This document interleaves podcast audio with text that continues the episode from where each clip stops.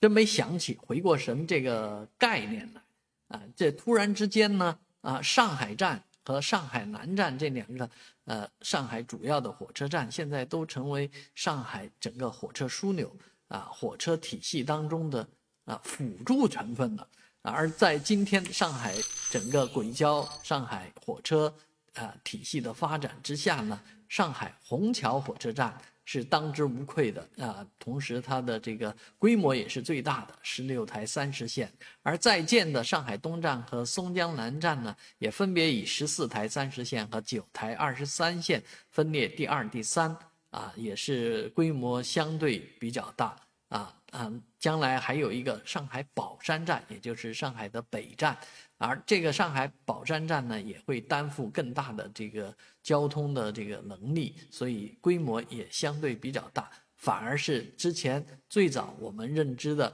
上海站和上海南站呢，变成了辅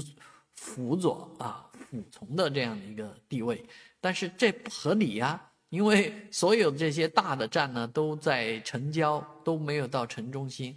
啊、呃，其实到过欧洲的很多朋友都会发现，这个火车啊是非常方便的一个交通工具。啊、呃，我原来住在另外一个城市，但是我们经常会往像爱丁堡、格拉斯哥这样的中心城市去办事儿或者做什么东西，但是坐火车去是非常方便。为什么呢？火车直达市中心。啊，所以无论是上海站也好，还是上海南站也好，甚至于上海西站也好，它都属于市中心概念。那坐火车如果不到这个市中心的话呢，呃，其实真的呃呃就不显得它这个火车的效能有多好，而且也对这个住的稍微城郊一点的通勤族来讲，也不是那么友好啊。所以呢，这个事情发生到今天，你说它是一件好事呢，还是坏事呢？啊，欢迎您在我的视频下方留言，我们大家一起来讨论。